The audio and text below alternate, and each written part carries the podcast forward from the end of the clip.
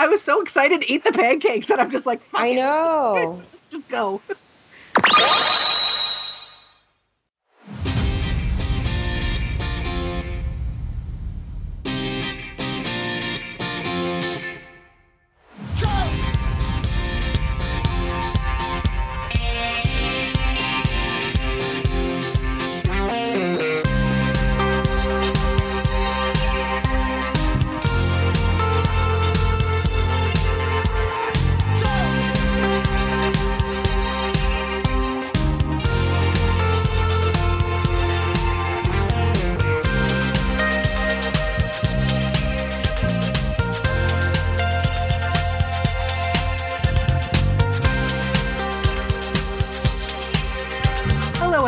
And welcome to episode two of Sailor Snacking. It's the podcast where we go through the original classic Sailor Moon, two episodes at a time, with a little break in between for some delicious Japanese or Japanese inspired snacking.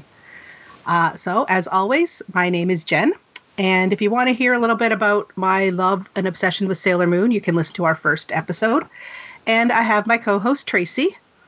Hello. And, And again, it, yeah, go ahead. And again, if you want to hear about my obsession with Sailor Moon, you can go back to the first episode. hmm But like we do for every episode, we also have a very special guest. And today we have my best friend, who we've been friends for way too long. we have Karina.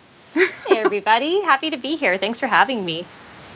So, Karina, do you want to tell everybody a little bit about your history with Sailor Moon? Oh, um, absolutely. Kinda. It's I think the thing that's so neat for me and I'm so honored to be here is that my history for Sailor Moon really is just tied in with Genevieve. We started watching this pretty much right from the get-go the summer before school started and oh, I'm going to date myself a little bit here in grade 10 and mm-hmm. we both just loved it right away. I remember, you know, being 90s in the 90s, calling each other after school so we could watch it together over the phone. So many embarrassing memories, and I just loved it right from the get go. It just was so different from anything else at the time. I love that it was female focused. I love that the females weren't necessarily always feeling super brave and capable, but they stepped up and made it work and saved the day for everybody. So it just was such a great show at the time. And I think the fact that I still love it now that I'm a grown woman and Sailor Moon's mom's age, um, I think the fact that it, it still stands the test of time and I still love it just as much now as I did when I was a teenager and close in age to Sailor Moon. Mm-hmm, definitely. yeah, a good chunk of our history, Karina, is wrapped around Sailor Moon, like making Halloween costumes from stuff we found at Value Village. uh, and do you have a, fail- a favorite Sailor Scout? Oh, absolutely. I'm Sailor Moon all the way. Uh, as soon as I saw her, I just I really related to her. We both are not great at math. Uh, I'm a little bit of a whiner, but I can step it up. And I just I really liked the character right away. I found her very sweet and very real. Um, huge, huge, huge love for Sailor Venus as well too, because she's just so cool. How can anybody not love her? Yeah, she is pretty cool. Um, Sailor V, she's like kind of like laid back and awesome. So, and Yeah. she seems a little more mature than the other ones. I think maybe it's because we Mhm. meet her le- later in the series, but um, she's like more together than any of them. I think. She always, for Sailor V, she always kind of reminded me of Dawn from the Babysitters Club books, where she was just like the cool Californian and just very laid back and um, just going with the flow. And I really like that about that character. That's a fun callback to the Babysitter Club books. Babysitters Club forever. oh yeah, I they were awesome. Yeah, that's like they. I was reading the Babysitter Club books around the same time that I started watching Sailor Moon, so I totally get that like that cro- that crossover where you're like thinking about the books and then still watching the show at the same time, and you're finding all of these things that are similar between the two.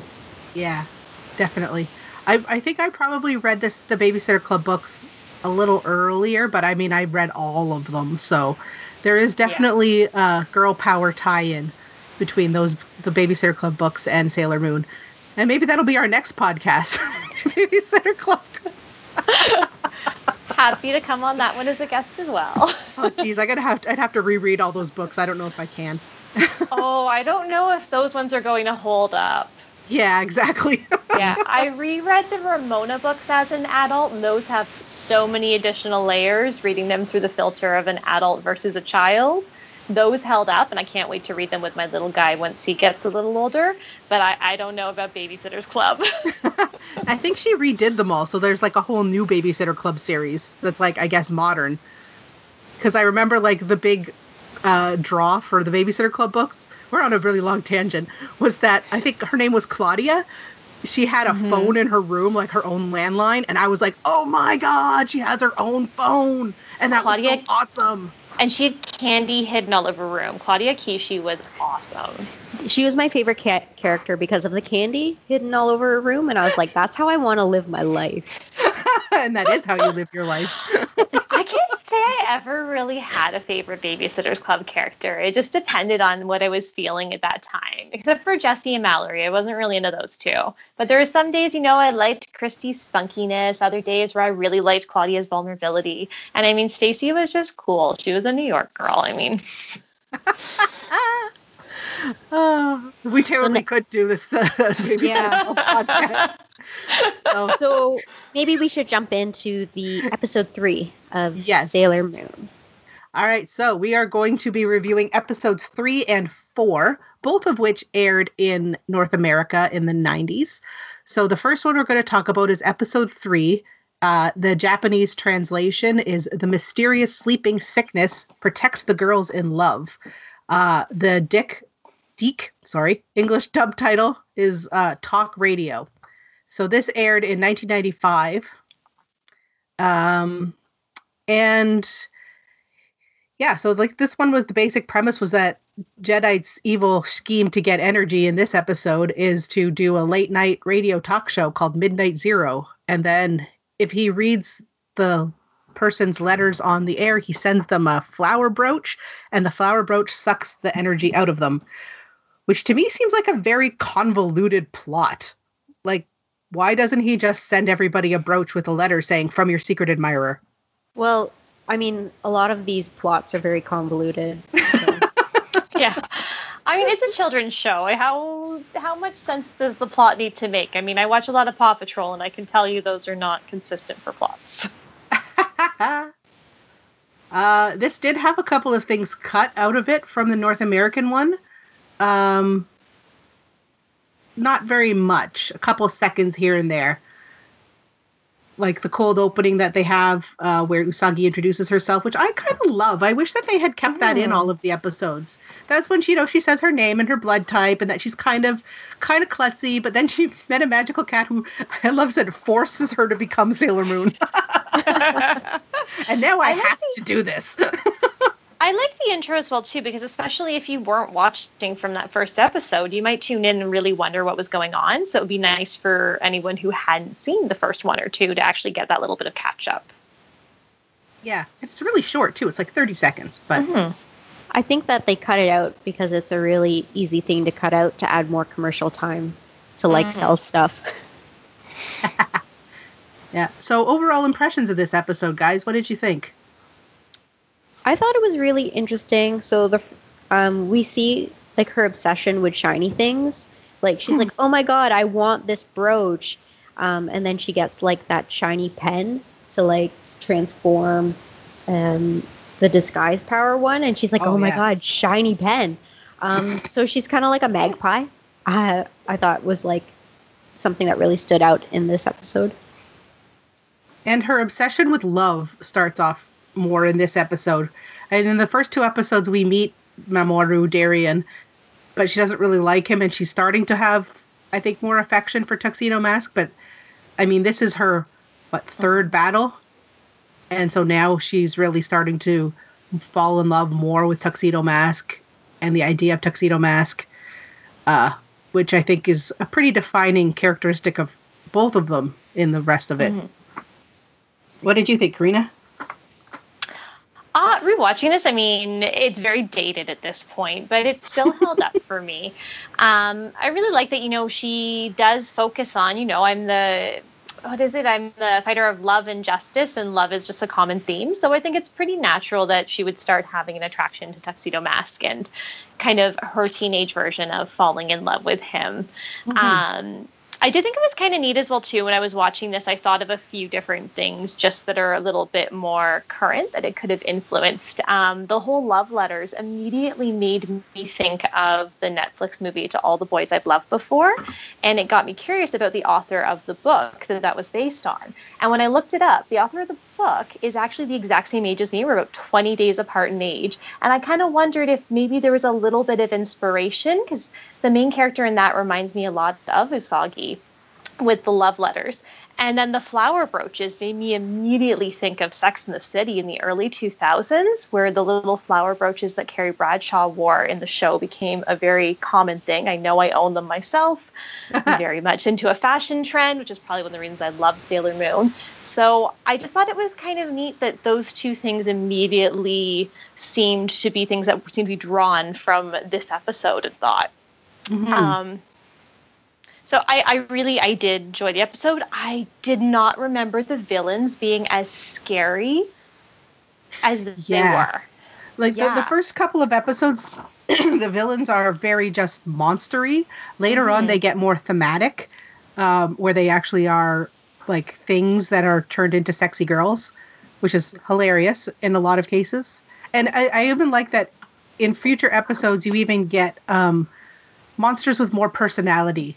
Like these ones are just yes, Lord, whatever you say. But I know that in future episodes we start to get monsters who are like, really? Are you, are you sure you want me to do that? Or no, I'm not doing that. You nuts? Which I think is hilarious.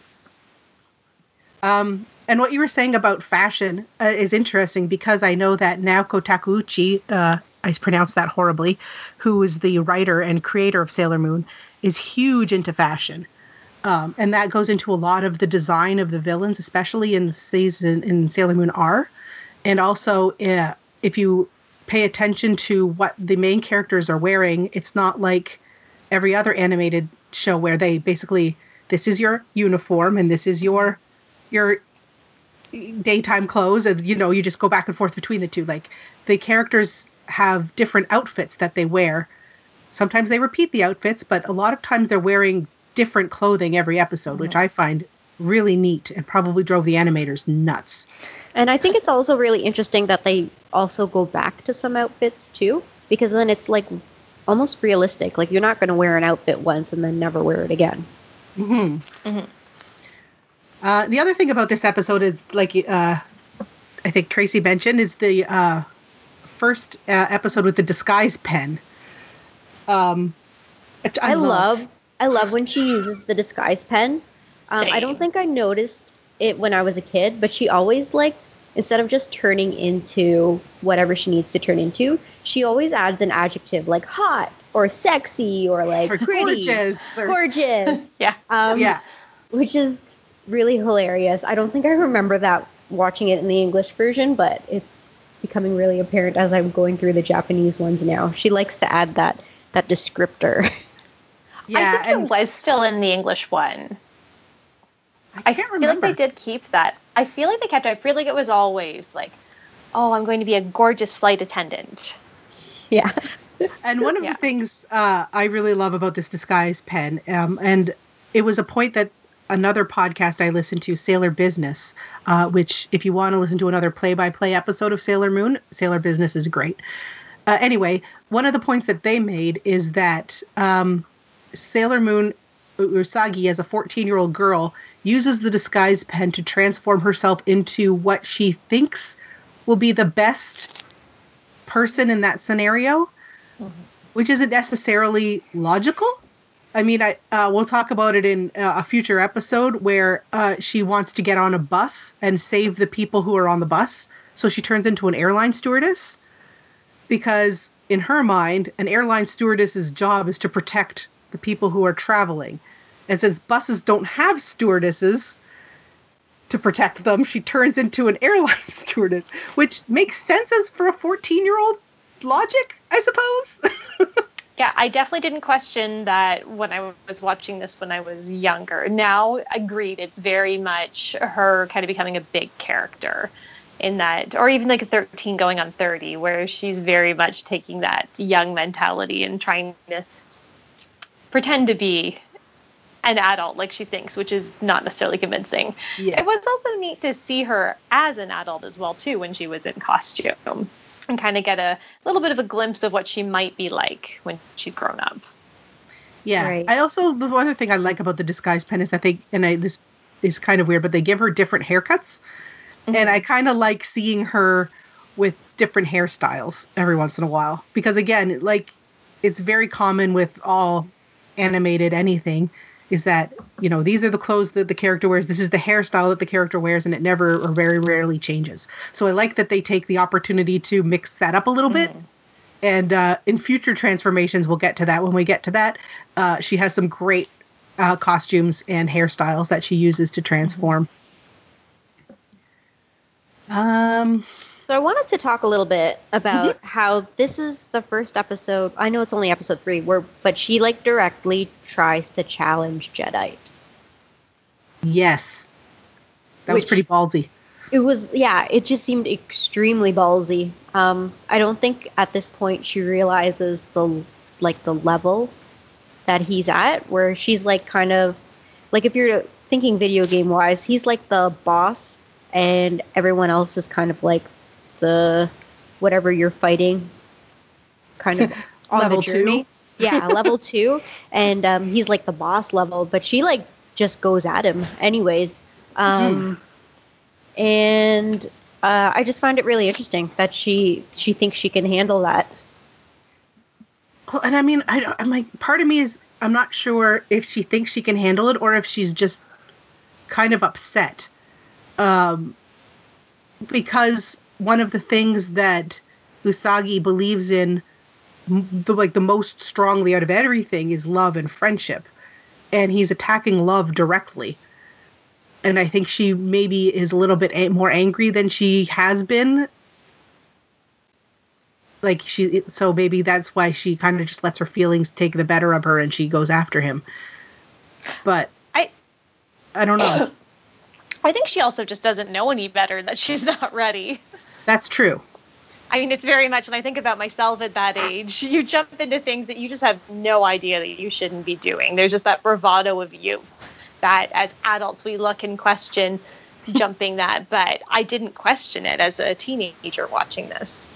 well Like, no she the just bad wants- guy's there she should attack him mm-hmm. Exactly. Yeah.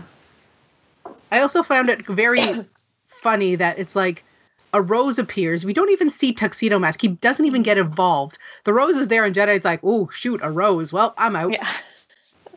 I was like, "Really? That that's that's what makes you run? You're beating up on a girl and easily. I hate to say, but Yeah. I don't know. I think Jadeite might be a little bit of a coward at heart. He's definitely clever, but I think uh, as a fighter, he's not great. Yeah, I think like when it comes to it, he'll fight, but he saw an out, so might as well, right? Just might as well. Yeah. Anyone else think he just didn't want to mess his hair up? Oh, for sure. That's definitely the reason why. He's like, Like, he's- forget it. He's pretty vain. Yeah. They all they all are though. they all are Yeah. very vain, um, which you'll But- find is a, a characteristic of all all of the bad guys that work for Queen, Queen Beryl, right? Yeah, I think maybe once we go through all of the four kings of heavens, the four generals, we can like review. We could compare them all. But like right now, what we get from Jadeite is that he is definitely a thinker. He he has plans and he has schemes, and they're complicated and convoluted and have lots of liver, little like moving pieces. But not much of a fighter. Like as soon as he realizes that Sailor Moon has an ally, he's out. He doesn't even wait to see the ally show up. He's just like gone. so, but I think that the future generals, especially when we get to Zoisite, um, they are definitely fighters. Like Zoisite is always ready to fight, which I find very interesting. Uh, So, shall we move on to the snack portion? yeah, I was gonna say, do you have any other thoughts about uh, this episode, the mysterious sleeping sickness? Protect the girls in love. Uh, it was yeah. We're still in early days, so the episodes are kind of weird, but um, Yeah. All right, so that's episode three. We'll move on to uh, our episode four, but before that, we are going to have our snack. Um, and in order to that, we're going to throw it over to our past selves in order to uh, review our snack. And uh, yeah, then we'll be right back again. So take it away, past selves. Thanks, future selves. Here we are doing our snack review. Uh, and Tracy, you want to explain what we made this time? So this time we made um, Japanese souffle pancakes. Um, so they're a lot fluffier than you would have a, a typical pancake. And we found the recipe on a website called justonecookbook.com. And uh, they have a video there that kind of explains all the steps it takes to make these fluffy pancakes. And there's a lot of steps. It says Yeah. it should take 45 minutes to make these pancakes. So, and it, you know, we took about It an took- hour. It took like an hour and a half. Um, I'll There also are- try to, sorry, I'll put on our True North Nerds website, truenorthnerds.com. Uh, when this episode airs, I'll try to remember to uh, put a little blog post documenting our adventures. Yeah. So um, Japanese like souffle pancakes uh, have been pretty popular, I guess, for the last couple of years. There are a couple of restaurants, if you're ever in downtown Toronto, that make these delicious fluffy pancakes, so you don't have to spend a whole hour making three pancakes. Um, and two of them are Fuwa Fuwa, and that's on Bloor Street, and the other one is Hanabusa Cafe, and that's in Kensington Market. Um, I find that Hanabusa has less of like that um, eggy type flavor, but Fuwa Fuwa comes with a lot of really delicious toppings, so it really all depends. If you don't mind that eggy flavor, I would go to Fuwa Fuwa. Yeah, I don't know if uh, any of our listeners have ever been to the Pacific Mall in Scarborough, but uh, they also make these little like do- almost like donut holes uh, that you can buy, which I always buy when I go there, and that's basically what these taste like. I think that's kind of what they are, um, and they're so good. Uh, so yeah, I I really enjoyed eating them. They were kind of a pain to make, but um, and it was a lot of work for three pancakes. Uh, but I think mine turned out okay, and they were delicious. But they definitely do taste eggier than regular pancakes. yeah, I wasn't. Go ahead, Overall- Karina. Oh yeah, go for it, Karina. See, I wasn't. Um, I'm not a huge egg flavor person, so they weren't quite my cup of tea. But I did give them to my husband and my little guy, and they loved them and gobbled them up. Felt a little bad for my little guy when he came up and said, oh, "Mommy's making pancakes," and I was like, "Oh, these might be a fail. I don't know if they're going to be edible." But they turned out. Uh, they were still fail, but they turned out um, edible, and the boys loved them. So Yeah, I found them pretty delicious. Tracy, what did you think? Um, yeah, I think that they're probably maybe in um, a win over last week's mochi, which I Yeah. think you found kind of tasted like Play-Doh. I personally am a huge fan of rice snacks, but uh, uh, they um, definitely taste better than the mochi. if we're gonna rank them. yes. Maybe we should start ranking the snacks. I know this is only episode two, but we can start ranking them. If you're gonna start, episode two is probably the good place to start. Right. Um, yeah. So, do we have any final thoughts on our delicious snack? Anybody? They were super fluffy. yeah, I would make them again if I had like out of town guests coming and I wanted to make a special pancake. I would definitely try them then. Yeah, but you'd have to like quadruple the recipe just because they make three pancakes. Like seriously, it was it was a lot for three pancakes, delicious pancakes. I think I'm gonna go to one of those restaurants in Toronto next time I really want one of these pancakes and uh, have somebody else make them for me. Yeah, I mean, I, I guess you could keep them warm in the oven like I would for regular pancakes, but you're right. I mean, the fact that you have to actually enclose them for cooking with the lid and add water, you really can't just have like a big griddle like you would for regular North American pancakes. hmm But like having the water really does help a lot with keeping them fluffy and moist and yeah. I mean, I would say try them once. It's a fun experiment. Um, follow the the steps, uh, but it's definitely not an every weekend thing. No, it felt like a remote cooking show. with all three of us comparing what we were doing as we were going. Yeah, like nailed it. Yeah, Yeah. I was I was expecting to get a fail. I absolutely had the failiest batch. Yours both looked delicious and fluffy, um, and I just had fun just making them. So I would do them again. I'm impressed that mine actually turned out pretty well. I'm like, oh, go me. I can follow a recipe. Yay! Yay! All right, so now we're going to throw it back to our future selves to continue with our Sailor Moon review. Thanks very much, past selves. Uh, those were delicious pancakes. I just gotta can't I can't say it enough. They were really good. Uh, all right, on to episode four, which uh, is translated as "Learn How to Be Skinny" from Usagi. Uh, this was the that's the translated Japanese title. Uh, the DiC English dub title is called Slim City. And again, this aired in August of 1995. Uh, so this one is uh, quick summary. It's uh, Usagi thinks that she's gaining too much weight and getting too fat, so she decides to go to a gym and lose some weight. And um, there was a couple of things uh, cut from this. One of the main things that was cut uh, towards the end of the episode, where Luna is trying to convince Usagi to go and rescue uh, her friends. She basically attacks her and like threatens her with her claws, which was cut from the North American version for obvious reasons. But I was like, I liked that part because it really shows Luna showing some gumption and she's more than just a passive observer.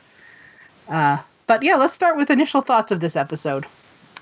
Uh, Karina, you want to start us off? Oof, where to begin? Oh, this episode in 1995 was already problematic. Watching it again in 2020, woof. Um, yeah, just the diet culture alone, I struggled a bit watching this one. Yeah. Yeah, for sure. I think that this is an episode that really stuck with me, especially when I was a kid. Um, it's something it's that, you know, um, I feel Usagi's pain all the time when she's just like, I just want to eat all the things, but then I also don't like I, I also don't want to get fat. like it's like this struggle that, um, I don't know. It kind of like gets perpetuated by this episode. Yeah, I find that okay, wanting to eat healthy and wanting to take care of yourself is great and it should be it should definitely be addressed in some form, but I think the way that this episode goes about it is very problematic because instead of Usagi getting support from her friends and family and Luna saying, "Okay, here's some healthy food, here's some exercises you can do, here's a, a good way to, you know, maintain your health and your weight," they just call her fat. And Luna Yes. draws like a mean picture of fat Sailor Moon, and she's like, "This is what you're gonna look like in six months." And then Usagi stops eating, and nobody says anything until she passes out, except for Motoki. And I, Yeah. Motoki is the best in this episode. Yeah, he's like the nicest person, but I think like I don't know if it has to do maybe with I can't say anything for Japanese culture, but definitely in like Asian culture uh, as a whole. From my experience, is that like if you're putting on some pounds, your family's going to tell you, right? And they might not say it in a mean way. They'll just be like, "Oh, since since Thanksgiving, you you're fat." Um, so that's something that I've I've lived with in like my Asian family. Aw. So, um, so like I I understood like Usagi's family just kind of like, well, that's the way it is. I mean, like Yeah. you can exercise. Yeah. Um, so I think like that ep- like this episode really stuck with me. It always sticks with me. Yeah, and I think you're right. Like we're watching it through a North American filter and our own perspectives versus Yeah. thinking about the perspective that it's coming from with a different culture.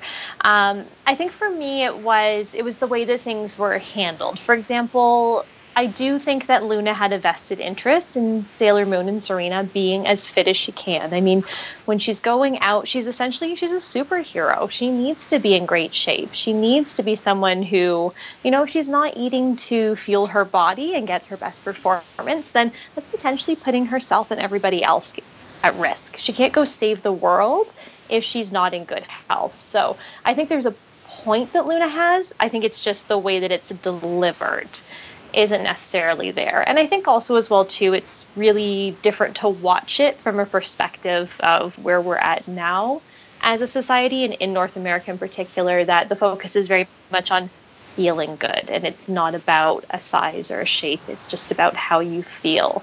And there's a big movement there. Body positivity's come a long way even just in the past four or five years from mm-hmm. where it was. So to take to look at this episode from 25 years ago and that's 25 years ago watching it in north america it's it's hard to really see it in today's through today's yeah, lens just because it's that, so different that being said, though, I mean, I think that this could definitely have been an episode that was cut. Um, they don't really, there's nothing really in it that furthers the plot or furthers character development. Can we talk about Umino being such a creep? Is that further? uh, yes, please. His development. Oh my god, the little pervert. Oh, he is. Oh, he's worse than I remembered. Oh, yeah. I think they made him less of a creep in the English translation. Fair. But yeah. like in this episode, he follows their teacher to this gym and takes pictures of her working out. That's mm. really creepy. And oh, again, yeah. that's a, that's definitely a Japanese culture thing because I have seen that pop up in anime in other anime like Ranma for example is the one that I think of the first where uh um I can't remember any of their names. I'm sorry, but one of their sisters, the Akane is the is the girl that Ranma's interested in, but one of her sisters takes pictures of Akane and tries to sell it to the boys at the school. So I think that's also a it's creepy. Don't get me wrong, and it's not good, but I think that's also a Japanese anime trope. But it doesn't further anybody. Like I think this entire episode could have just been taken right out. I think if we were translating it today and bringing it to North America today, this episode probably would have been left out because it's mm-hmm. very problematic. Mm-hmm. Yeah, and I agree. Like it really definitely is. And I agree that it really doesn't further the plot at all whatsoever. I mean, we don't have any new characters introduced. It's not showing anything that we didn't already know. It's just kind of focusing on something that doesn't need to be a topic. Yeah, I mean, the one thing that it does, I guess, is further Motoki. It gives Motoki a little bit more of uh, a character, but even, I mean, he's such a minor character that it's not even necessary. Mm-hmm. I know you kind of hope for him to be more after this episode, but he doesn't really become much. No, because he's just like just like a really nice guy, and he doesn't even do it mm-hmm. to be creepy, which you'll find is a theme for some for guys in anime, right? Like yeah, Motoki is is the uh, the good guy, right? Like we have Darien, who's like who's just mean. You have Umino, who's a creepy guy, and then you have Motoki, who's like the good guy. He's like the big brother. Mm-hmm. I definitely agree. He's more of kind of a big brother figure than anything else. And there's so many times later on in the series when many different Sailor Scouts as themselves go back to him, and he's just a nice constant support. Like out of all the things that aren't consistent in these girls' lives, he is one of the things that is. Mm-hmm. And he runs an arcade, which is kind of fun. Mm-hmm. oh, um, arcades! Kids these days have no idea. I know it's like dated. just a little.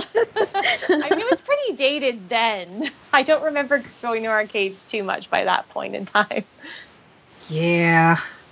Um, one of the other things I wanted to point out is Jadeite's involvement in all of these plots. I, am going back to Jadeite again because I quite in, mm-hmm. I like him, but he's he's very interesting as the first main villain. Um, and when he decides to become personally involved in these plots as a character, he doesn't really go, go through like great pains to disguise his name. Like no, he in, doesn't. in the previous episode, he was Jay Dite. And in this one, his name is Jed. it's like just, and the other thing, it's like when she walks into the when Usagi walks into the gym and sees Jadeite as Jed standing there, I'm like, dude, you saw you were disguised as a newscaster or whatever, and you were sitting across from him and yelling at him you don't recognize him at all? I, I think it's a little bit of magic though, right? Because like how many people are walking around with like that bun hairstyle that she has, and no one's making the connection that she's Sailor Moon. Yeah, so that's there must be like some magic around Jadeite that makes him makes it still a disguise, but obvious enough for the audience to know that it's the same character. And I loved his sunglasses in this episode. oh, I found those so creepy. I remember as soon as I saw them come on, I was like, Whoa. stranger danger, stranger danger.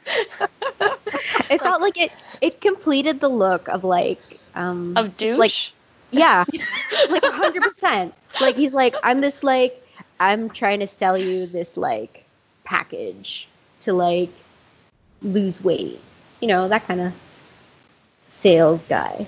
yeah. Just, there's a lot of mm. roid rage going on there. Yeah. Yeah. Oh, and another thing, I don't think we saw it in, in the previous episodes. Uh, we see both Usagi's parents. I think we ran mm-hmm. into Usagi's mom in the first one and Usagi's dad in the second one. Uh, but, but, this one, you see both of them interacting together, which I think is very sweet. Yeah, like he They're... is a good a good dad and a good husband. Like you'll see the the character of the dad. Um, yeah. We kind of miss it in the episode that get, gets cut in North America because um, Usagi meets him in the street and he's talking about like I think he did grocery shopping for the mom and yeah. we really see that he's a really good father figure. Like he's a really good male role model um, to have in the family. So I really like seeing that dynamic between the parents. Mm-hmm. Yeah, the parents are so cute together. Like it's just nice to see that with all the hecticness going on in Usagi's life outside of the home, that she has this nice, solid familial basis to fall back on. Yeah, and I think it's also a good.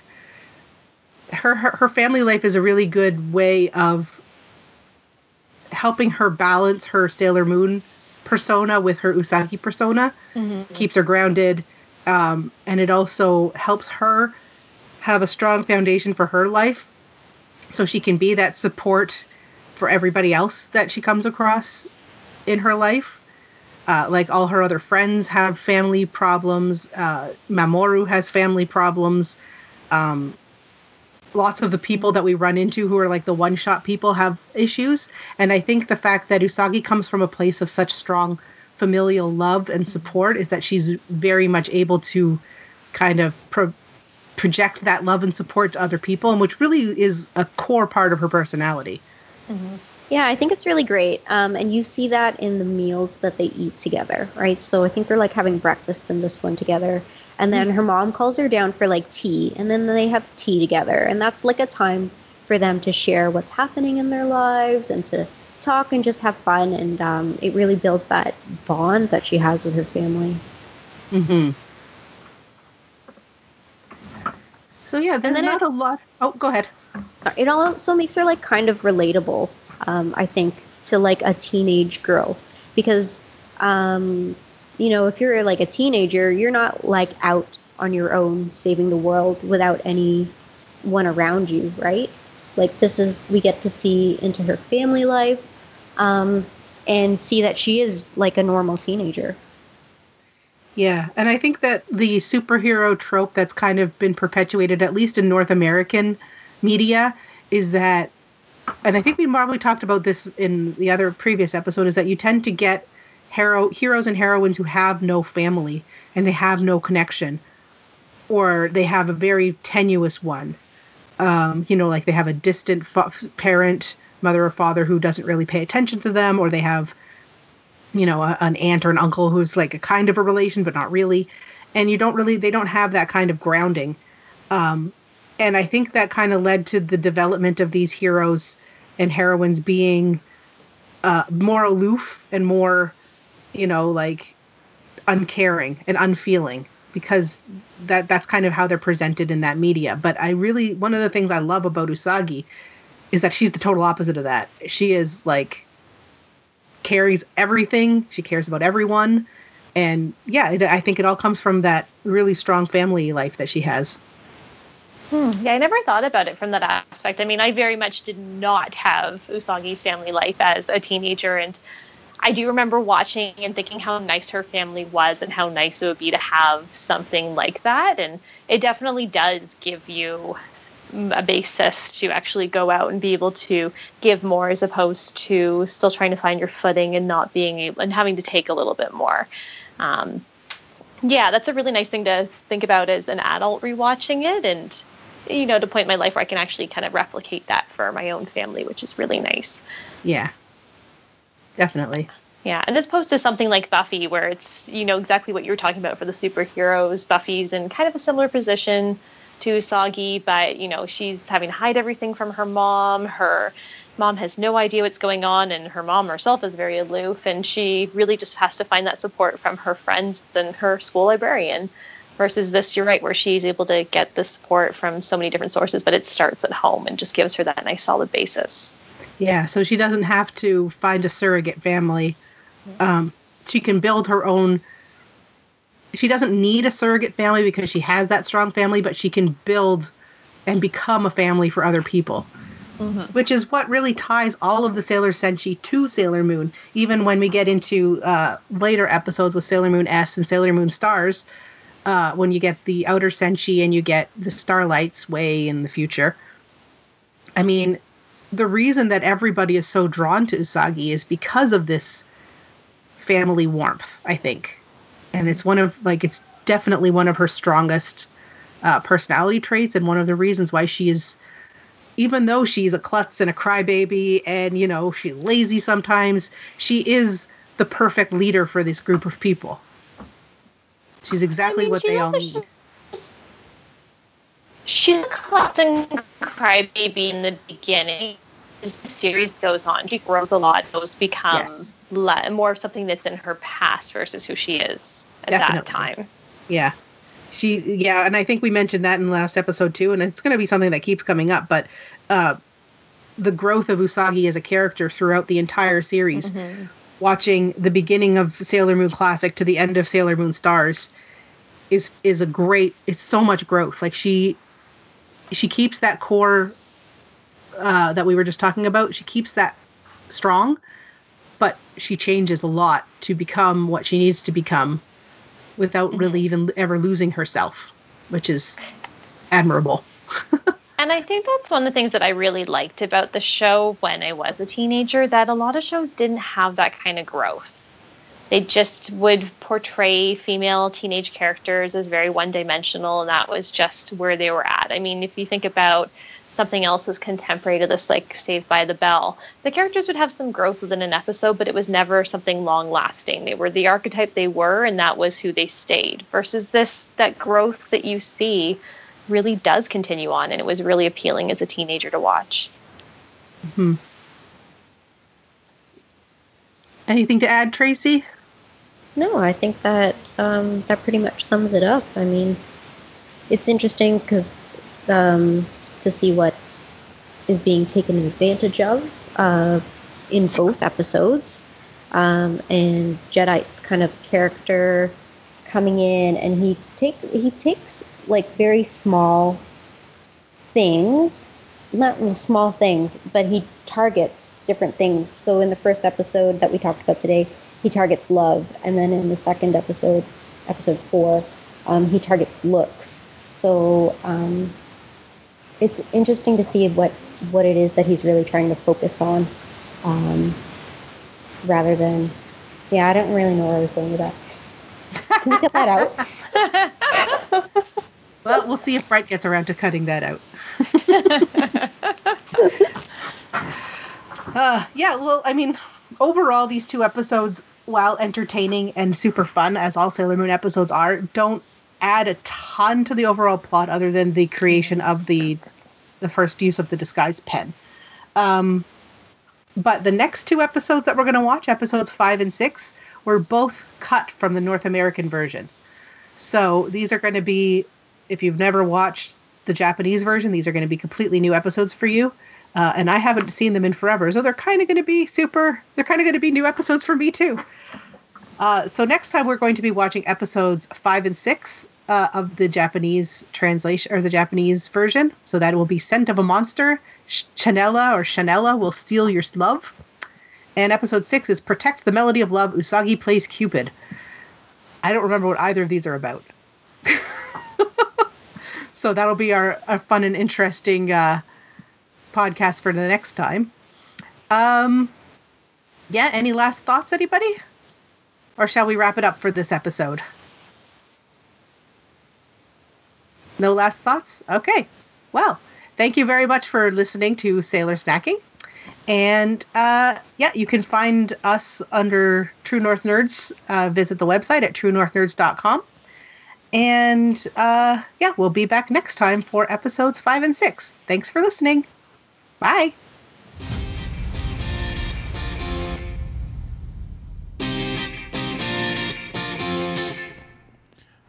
You've been listening to Sailor Snacking, a True North Nerds production. Theme song Open Road provided by PurplePlanets.com.